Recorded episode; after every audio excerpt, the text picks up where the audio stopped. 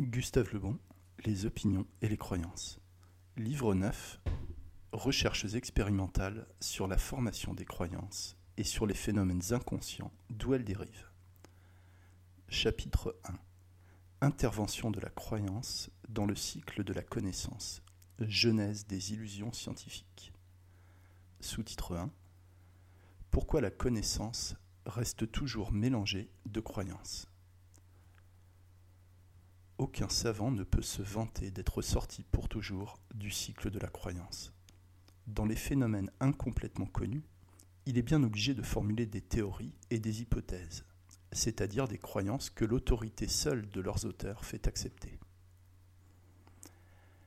Même pour les phénomènes très étudiés, nous sommes forcés, ne pouvant les vérifier tous, de les admettre comme croyances.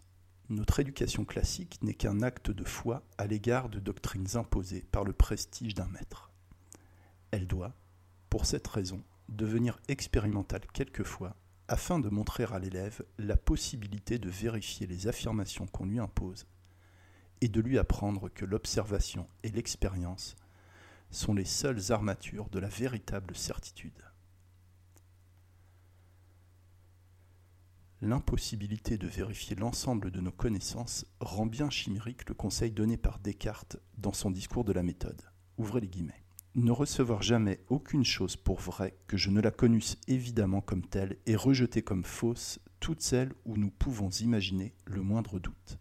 Fermez les guillemets.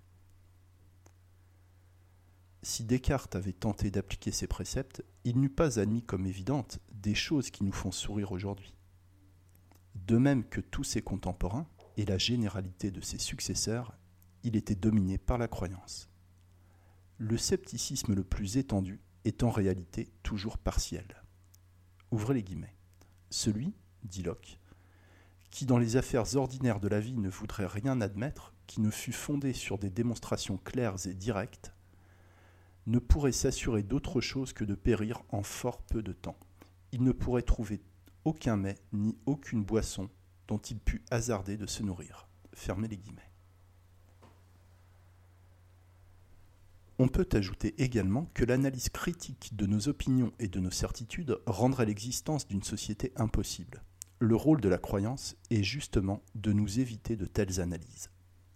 Et puisque le savant est obligé d'accepter comme croyance une grande partie des vérités de la science, ne nous étonnons pas de lui voir manifester parfois autant de crédulité que les ignorants. Sur les sujets étrangers à sa spécialité, il les dépasse peu. Ces considérations expliquent pourquoi des savants éminents sont parfois victimes des plus énormes illusions. Après l'avoir constaté pour des faits scientifiques ordinaires, dégagés de toute passion, nous serons préparés à comprendre comment certaines croyances occultistes, analogues aux pratiques de l'ancienne sorcellerie, ont pu être acceptées par d'illustres spécialistes. Sous-titre 2. Genèse des illusions scientifiques.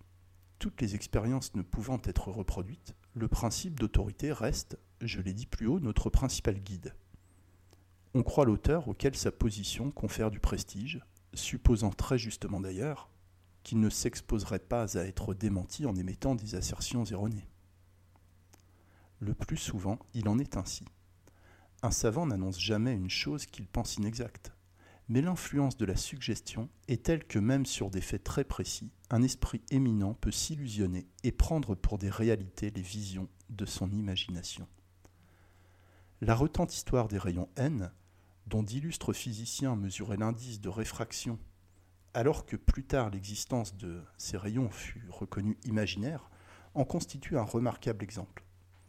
Nous allons insister sur ces faits car en révélant les erreurs possibles dans l'étude de phénomènes physiques soumis à de rigoureuses mesures, ils font comprendre combien devient facile l'illusion en face de phénomènes susceptibles seulement d'insuffisante vérification. Pour montrer le rôle du prestige, de la suggestion et de la contagion chez tous les esprits, y compris les plus élevés des croyances et des opinions erronées, nous choisirons nos exemples uniquement chez des savants. Un des plus saisissants est l'aventure dont furent victimes il y a 40 ans environ la presque totalité des membres de l'Académie des sciences et qui inspira à Daudet son célèbre roman L'Immortel. Sur la foi d'un éminent géomètre, auréolé d'un grand prestige, l'illustre assemblée inséra, comme authentique dans ses comptes rendus, une centaine de lettres supposées de Newton, Pascal, Galilée, Cassini, etc. Fabriquées de toutes pièces par un faussaire peu lettré, elles fourmillaient de vulgarités et d'erreurs, mais les noms de leurs prétendus auteurs et du savant qui les présentait firent tout accepter.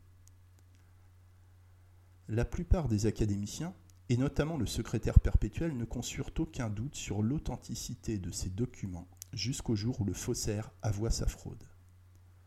Le prestige évanoui, on déclara misérable le style des lettres, affirmé d'abord merveilleux, et bien digne des écrivains de génie considérés comme leurs auteurs.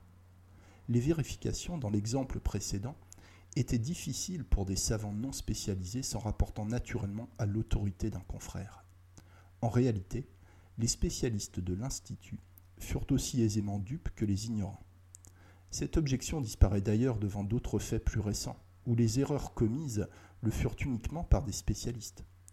Une des plus curieuses illusions collectives enfantées par le prestige et la contagion fut celle imposée il y a une quinzaine d'années par un célèbre physicien, M. Becquerel, professeur de physique à l'école polytechnique.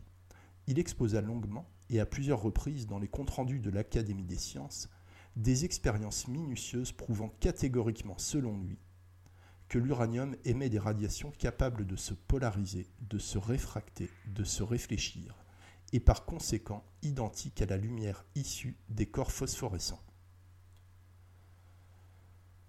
Trois ans, et malgré les affirmations contraires d'un physicien français que connaissent les lecteurs de cet ouvrage, le célèbre académicien persista dans son erreur et la fit partager par tous les savants de l'Europe.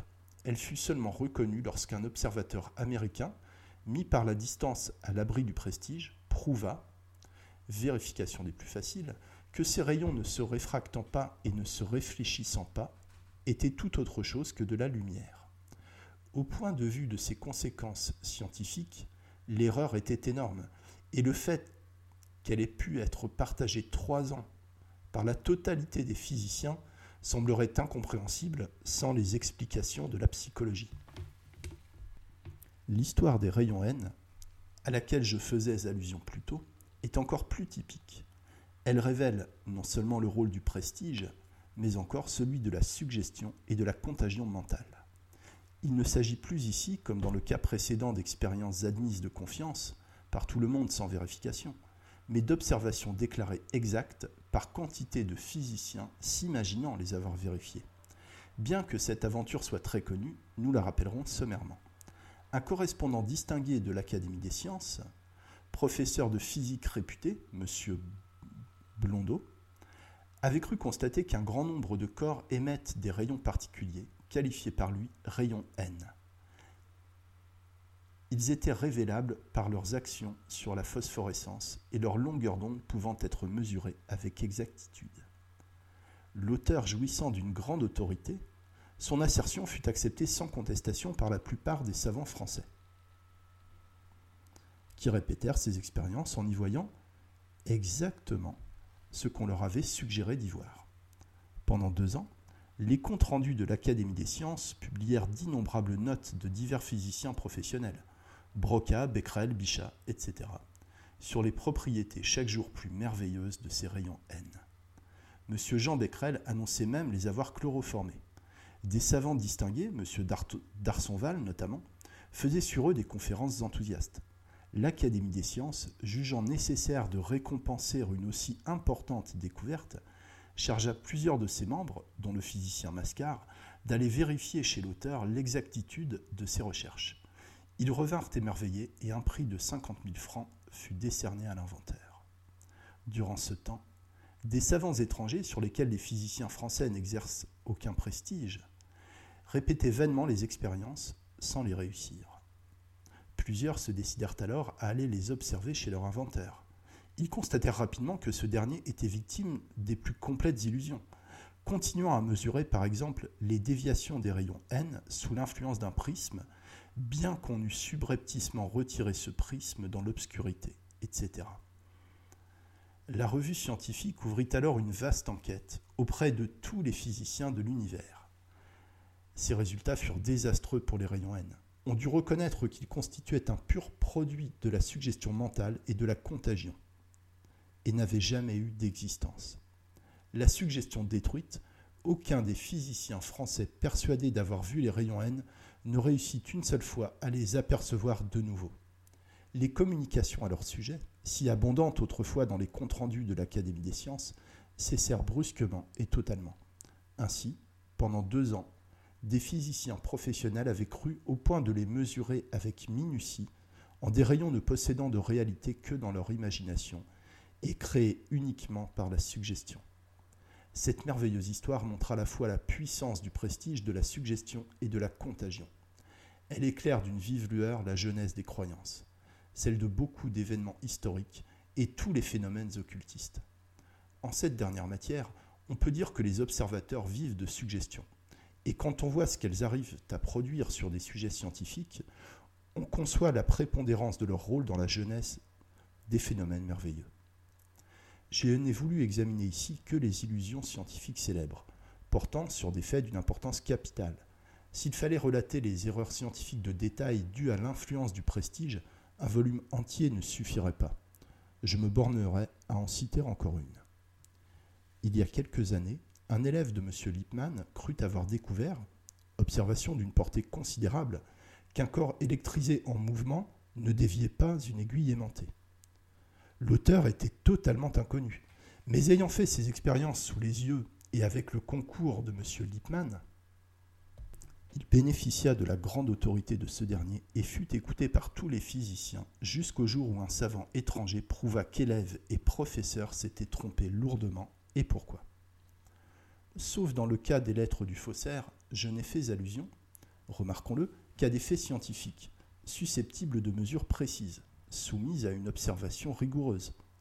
Pour cette raison d'ailleurs, les erreurs scientifiques finissent toujours, tôt ou tard, par être reconnues.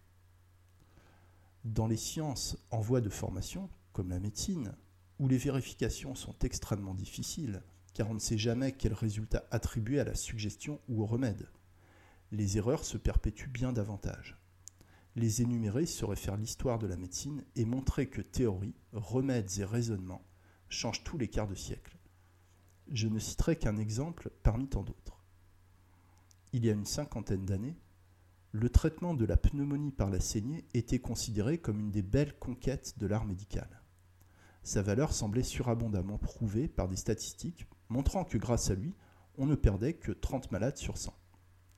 L'emploi de ce précieux système continua jusqu'au jour où un médecin sagace, visitant un hôpital homéopathique de Londres, constata que la mortalité des pneumoniques n'y dépassait guère 5%, au lieu de 30% en France. Ce fut un trait de lumière, puisque, se dit-il, les médicaments homéopathiques sont trop dilués pour agir. Le vrai traitement, c'est de ne rien faire. Ce régime appliqué en France fit aussitôt tomber la mortalité au même chiffre qu'en Angleterre. Les médecins tuaient donc par la saignée 25% de leurs malades. Aujourd'hui, loin de les affaiblir par une pareille opération, on soutient leur force avec de l'alcool. La multiplication de ces exemples n'ajouterait rien à ce que j'ai voulu démontrer. Le lecteur est convaincu, je l'espère, que la plupart de nos opinions scientifiques doivent être qualifiées non de connaissances, mais de croyances. Étant des croyances, elles se forment sous certaines influences prestige, affirmation, suggestion, contagion, etc fort étrangère à la raison, mais beaucoup plus puissante qu'elle. Nous retrouverons bientôt ces mêmes mobiles générateurs dans la formation moderne des croyances occultistes chez quelques savants.